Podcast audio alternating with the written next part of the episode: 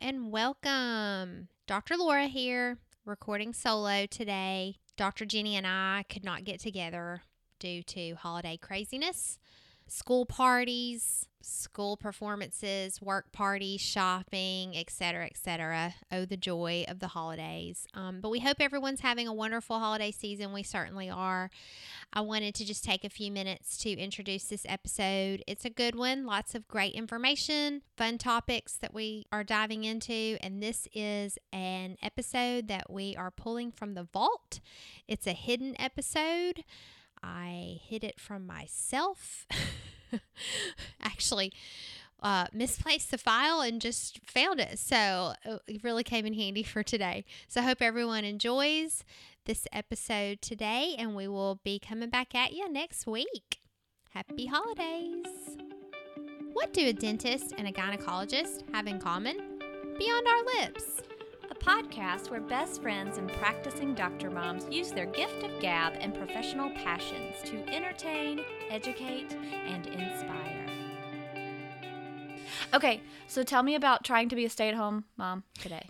Okay, today has been my stay at home mom slash work interfered with my great plans day. So everything was going great. Woke up excited, had my coffee, drop off the kids, and I'm home free for like the whole day.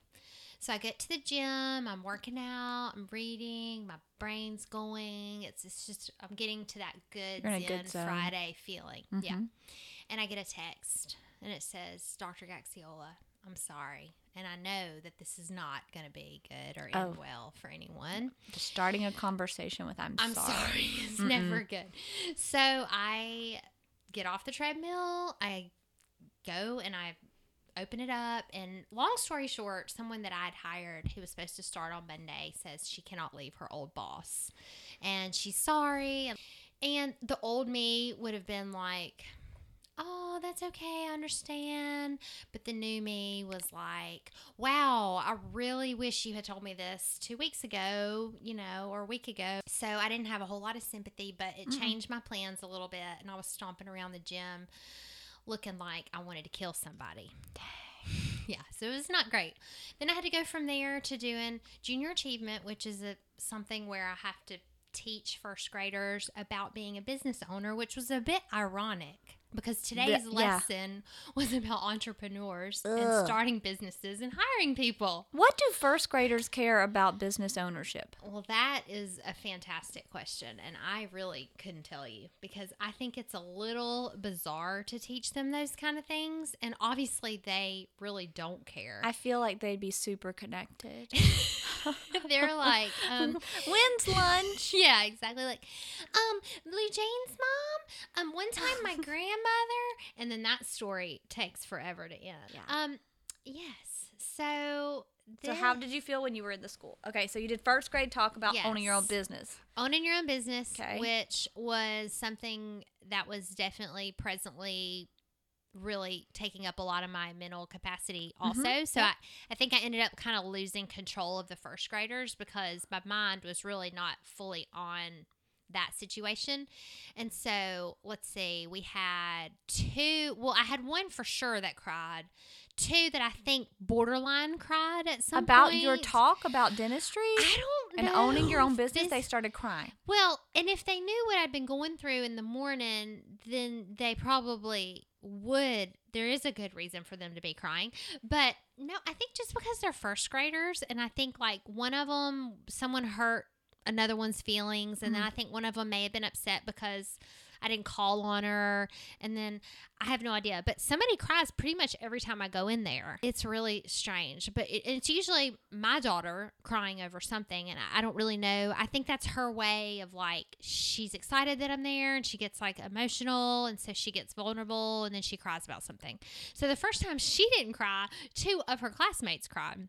So anyway, then I went home, decompressed, did some more of my work stuff. I'm trying to get like post the job, you know, and all these different things, talking to my other employees. And it was time for me to go back to the school. So that was to volunteer for my third grader who's doing his Pioneer Days project, which is really, oh. I have to say, it's really cute. Like everybody has on bonnets and long dresses, and the boys have on suspenders, which he complained about But then when he got there and all his friends had suspenders, it was just like a big suspender party. But anyway, walked around with him to all his little different things and we were playing we were in one room where they were playing the Oregon Trail card game, That is cute. which is a thing, and it was very cute. And I look over at him, third grade now, you know, and he's crying. what? And I'm like, what is it with the crying Why today? is he crying? If anybody should be crying, it should be me. Yeah. But um, he got bit by a snake and died on the Oregon Trail, Ugh. like two cards in or something. and I was Oh. trying to tell him, like, yeah, we all died of dysentery. Like Right. that's what everybody happens dies you- of dysentery Right. in the Oregon Trail. Exactly, like that is the game. So the fact that he got like bit by a snake was actually a unique way to bite it. I didn't even know that was a thing on the Oregon Trail, but it's like an immediate death, you know. And so, oh, here's his friends all in the game, and he dies immediately. And you know, it's back to that thing that we talked about about board games and how it's a Oh. special form of torture because, Horrible. like, they can't handle mm. losing, or you know, they get mad at each other. They think somebody's cheated, whatever. Well, you. You would think that might be different in a situation like this, and this game is truly meaningless. I mean, it was just supposed to be a fun thing, and he's crying. So I'm like, okay, if another person cries in front of me today, then I I may just lose it myself. Yeah, you might. You know, when I went to Mystery Reader, the last time I did that was two years ago, and I was pregnant, and I couldn't get through the children's book. I started crying. what is it elementary schools that makes I- cry? Well, you're pregnant and you're reading some sweet book that like turns on you at the end with something sentimental. And I got to it and I looked at the page and my eyes welled up. And thank heavens, Mitch was with me. And I looked at him and I'm like, I can't. And he takes the book and finishes reading while I wipe tears off my face and my pregnant self in front of all these kindergartners who are just, Well, I don't even think they recognize that I was having a moment, but totally having a moment. It's kind of tough because like I've done the mystery reader thing and like you're reading or you're talking to the and they're all just looking at you. You know, it's almost like we've talked about before too about public speaking and that is terrifying. But I think it's almost mm-hmm. more terrifying to speak to children because like they, their little faces are so expectant and it's just like it's very scary. So I can see why, but that's hilarious that you Oh. had like an emotional A total come apart moment during, during the book. Reader. It was You're like, let me tell you about what it is to be pregnant. traumatizing. You know, like I gotta leave here. They're so sweet. It was all their little faces and the. I oh, know, Oh, it was so right? right. That's true. It, it is like a it is like an actual moment in time that you feel it's framed and so it, it like it's one of those moments where you have like you you get that real you know like you see on movies Yeah. and like in your Ugh. brain they've all like they've all graduated and like the song is playing in the background like friends forever is like playing in the Oh. background it's like we're like trained to Friends are cry. Okay. Oh, have I talked about how I've got to do a graduation speech? A little bit but not much I feel like I've talked to everyone about how I have to do a graduation. I think we talked about the fact that you were considering copying and pasting it. that is always a possibility of googling a table. bunch and um, merging them all. Yeah, because you want to have like a point. Yeah. That's ideal. I mean, you could get up there and ramble. Right now, I am um, surveying all the 18 year olds who come to my office. Oh, Hey, you're graduating? Tell me. What, would you want someone at your graduation to talk about? Nice. And universally, so far, it's like they want something warm and fuzzy and not scary. Like they've all been like, I would like for you to talk about something happy and not about fulfilling potential right now because it feels so much pressure. Like you can tell Oh. they are more interested in hearing like hope for their future times and not the finality of it all. I think Mhm. every person who is like 16 to 28 are terrified of like there's a place that they're supposed to be getting and then they're just going to be there. right. Which it is terrifying. I mean, we're there, Yeah. and I mean, there are some things that are terrifying about it. Yeah, But but I that's feel good. They're giving you some good advice. really because I think I would have come in there talking about like achieving goals, but when you don't really know what your goal is, then that Mhm. whole talk is ir- irrelevant. I want to feel like how do I be good right now and sustain that. Are you going to tell them about your story and like how you've become who you are? I don't know. I thought about that as a time fill. Let me tell you about me because that's what I know the most about. I kind of wish that I could take a chair and the setup and feel more not in front of them because I feel like as soon as I say, hello? Like my heart's going to beat 1400 miles a minute. I'm going to sound inauthentic. My mm-hmm. knees will be knocking and I'll mm-hmm. just be trying to get through what I'm getting through. Yeah. I wish it was more conversational because I feel like I'm way better that way. Well, you just need to think of it that way. I know. Just think that you're just hanging out with a, a couple hundred of your best friends that are 17. that sounds fun. If I could just think of them all as my patients. Yeah. Mm-hmm. That is something interesting is that you and I talk to people all day long, but that's like in our context, under Right. our roof, like all, kind of on our terms. Bringing you into my house. Yes. You are vulnerable. I am not. Yes, right. And now I'm going to talk to you. Versus, it literally, you're just there to entertain them for a few minutes. yeah. Do you remember who spoke at your graduation? Not in the See, slightest. me neither. So, like, totally, like, I bar. am really irrelevant. They just want to hit up whatever party's happening after this. and this is just true. the stepping stone to getting there. True. So really I'm more nervous about all the adults that are sitting around oh, right. hearing me talk. Yeah, kind of like you get intimidated by teachers. Like I get intimidated by the teachers for some reason too when I go into the elementary school. So like the greatest thing about the junior achievement thing is that the teacher leaves the room. But yeah, it, it kind of is sort of the adults that you start to feel really self conscious in front oh, Well, of. you want to entertain them too. And if I could just articulate all the thoughts that sometimes swirl in my head, it would be amazing. well, they probably don't want to hear about lady parts and such. Which Oh, is the other thing you know really a lot There's about. some guys in the class. They'd be super jazzed. Do tell. Maybe they do want to hear about lady parts. Come on now, just talk about lady parts. Well, I want to hear about lady parts. what do you want to know about them? Oh, I had a fun topic that we should talk about um, because it'll be upon us before we know it. Don't say menopause. Oh, Well, in, in relation to menopause, perimenopause, we're almost there. In the ages between 45 to 55, everything's going to get a little haywire. It's going to get a little wonky. I mean, it's it feels a little haywire and wonky now, and I'm in my mid thirties. Yeah. Mm-mm. Hold on. Oh no! It's gotta get better. No, perimenopause is the whole time surrounding menopause. And if you don't know what menopause is, it's a whole year without your menstrual cycle. Amen. Absence of menstrual cycle, excellent idea. Love Having to go through a crazy emotional imbalance Not so to good. achieve that shining moment, exactly the best thing in the world. Can we take a tangent really quick? Yeah. Because that reminds me when you talked about absence of menstrual cycles Yep. of ablation.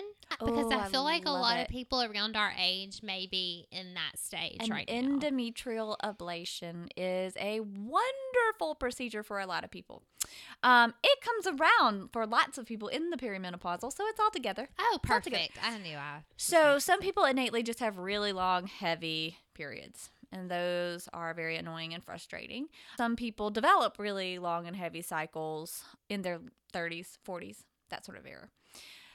Given that you have an ultrasound that looks normal, so you don't have anything haywire, there's no cancer growing somewhere or growths or polyps or fibroids that need to be tackled. If you just have a normal old uterus and it bleeds too much, an ablation is a procedure where you burn the lining of the uterus in order to scar it so that you then don't have cycles.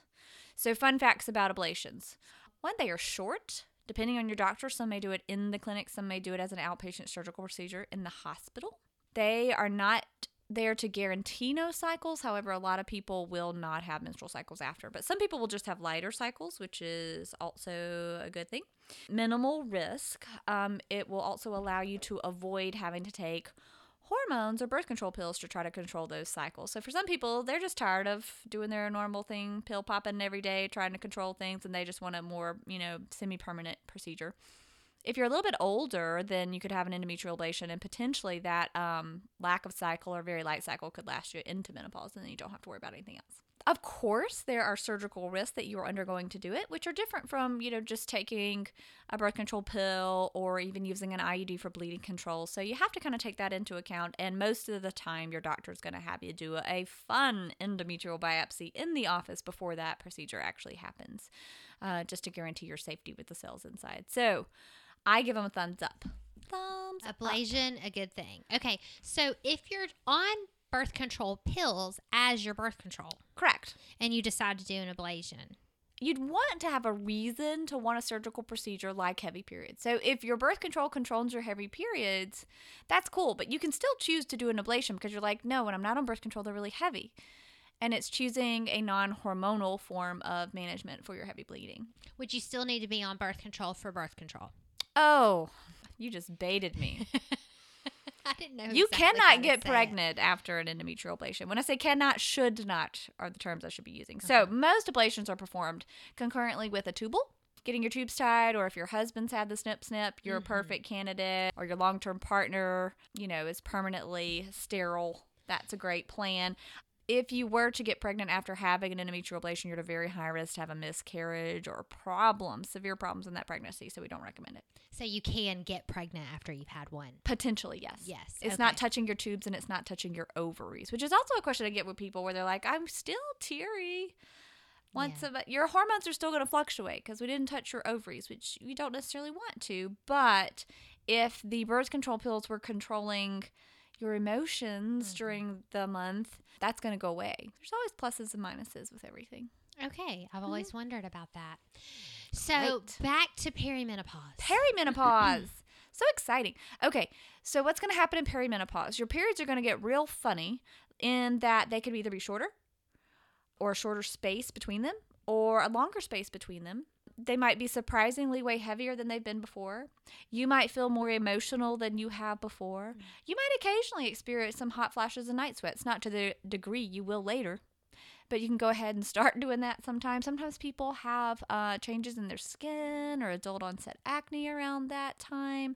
People may notice like drier down in the lady part. Women, especially in postmenopause, will get less hair on their scalp and more hair in places they may not prefer, like chin, lip, Oh, ears. you know. pleasant. Yeah, it sounds great. Sounds pleasant. Um, and your metabolism might slow it on up a little bit, so we have to pay attention to that during the Okay. perimenopausal time as well. so it's like preparing you for menopause. it's like a teaser. It's like the the trailer for menopause the The movie. big show, aka menopause. But okay. you know, for some people, they don't suffer at all, and some people really do. So if you feel like you're, um, you know, just not yourself, or any of these particular problems are starting to become an issue, then you need to go see your gynecologist. anything that you can do to like help mitigate those like symptoms? Like, Depending on your health background, sometimes there are some over-the-counter supplements that you can check out. Um, I won't name them specifically, but you could talk to your doctor about it. Sometimes there can be a little bit of hormone supplementation that you can do, whether that's a birth control pill or otherwise. And then the vaginal dryness. There's lots of different things. That's a whole topic in itself. yeah, I think I feel like that will have to be another another topic for another day because we've all probably Oh, experienced if that you at one time have been on birth control pills for a long time, you've experienced it. If you have breastfed for any Oh, length yeah. of time, you've experienced it. You go through menopause, you're very likely to experience it. Does exercise or things like that help?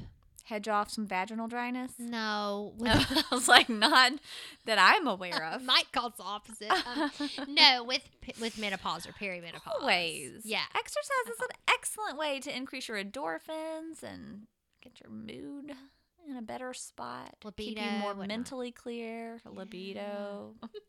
Well, I did notice that when I came off of birth control, that things got a little bit um, more unpredictable for me. Like, I would have like these 33 day cycles, and then I would have like a heavy one, and then I'd have a light one, and then next time it'd be like 22 days or four. I mean, so I'm already seeing that even in the age, even mid 30s. So, You got off birth control? yeah. Not to try to have children, because other things in my family, um, other people got procedures Nice. to where I don't need it anymore. So Yay. that but you may you- want it. that's what you call the ultimate sacrifice. Well, it was funny because I just I talked about staying on it because I've been on it for so long, and I was just like almost scared for some reason to come off of it. Mhm. So I had considered not coming off of it, and my husband was like, "Are you kidding? Like." I did this for you to just stay on birth control. So I was like, Mm. oh, yeah, good point. I'm, I'm coming off of it. And I mean, it was kind of a drag keeping up with it, you know, prescriptions. Yeah. And You have to go to the you- pharmacy every three to six weeks, depending on how it's written. Mhm. Yes. When you've been on it for 10, 12, however many years, like it's just nice not to have to be dependent on that anymore. How do you feel without it though? I actually feel a lot better. I actually I was having a major issue with headaches and migraines. Well, I don't know if they were migraines or not, but they were four ibuprofen headaches, put Yeah. it that way. And I was and I didn't always get them during my inactive pills. I didn't always get them 2 weeks before. It just was random, but somehow in my mind I had associated it with the birth control and I really haven't dealt with it as much since coming off of them. So I've actually felt really a lot better. But my periods have been kind of all over the place, whereas I had almost no period on the on the pill. Like that's the one thing I Yeah. definitely miss. Um, but I kind of was excited to just l- get off of them and leave Yeah. it be. See what your natural undertones are. Right, That's because cool. I haven't experienced those in a really long time. So, you know, there are days when it's like, okay, I feel like I'm in the eighth grade. Yeah, you know, like you feel far more emotional. Mhm. Yeah, yeah, exactly. And there's this unpredictable thing of like, oh, did I just start? You know, whereas I didn't have to worry about that for many years. But for the most part, I'm very happy being off of the pill. Very cool. I guess I didn't tell you that little. I know that is like a pearl you should have shared. It was he. We kept it a little under the radar until it was kind of all said and done. and Like a celebrity us. wedding? Yeah, something like that, or a celebrity cosmetic procedure, right. or whatever the world happened to Carrie Underwood or something. Somebody was telling me She me fell down she- the stairs, and then we had a big cut on her face, and then it's like PTSD from the cut on her face, and then I didn't even know she had this because everybody else talked about it when she made her way back to taking photos, and on the stage it was like a comeback of sorts, and I was like, "What happened?" she wouldn't be photographed during it, right? I mean, like she was real sketchy about it. And see, I have a buddy right now who's uh, dealing with some acne issues, and she's very upset about it. Like she is more upset about it than I think most people should be, but avoiding like going out and not doing her normal Oh, stuff because. right. And she sent me a picture, and it just looked like something that wouldn't even write home to me. I'd be like, "Where's my Mac full coverage?" Absolutely. And I would have moved on with life. But I mean, I wouldn't want it all the time. Don't get me wrong, but Well, I think can't let it that's stop you. I think that's the good thing about this like later in life acne thing. Like I think acne should occur later in life because it's really mean to give it to like eighth and ninth graders who are already self conscious about literally everything. Right. But like when you're in your thirties and forties, you're more at peace with.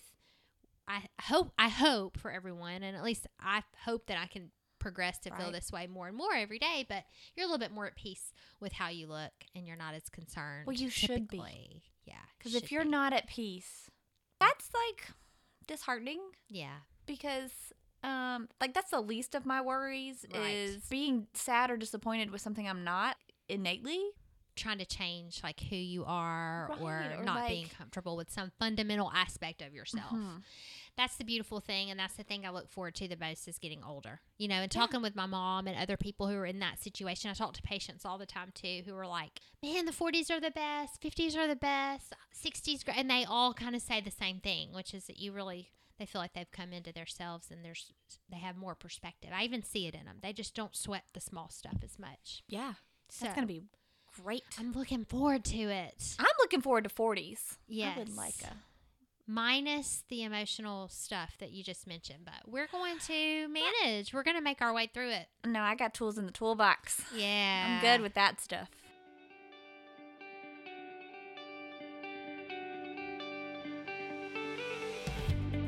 Thank you for listening to Beyond Our Lips. We hope you have been entertained, educated, and inspired.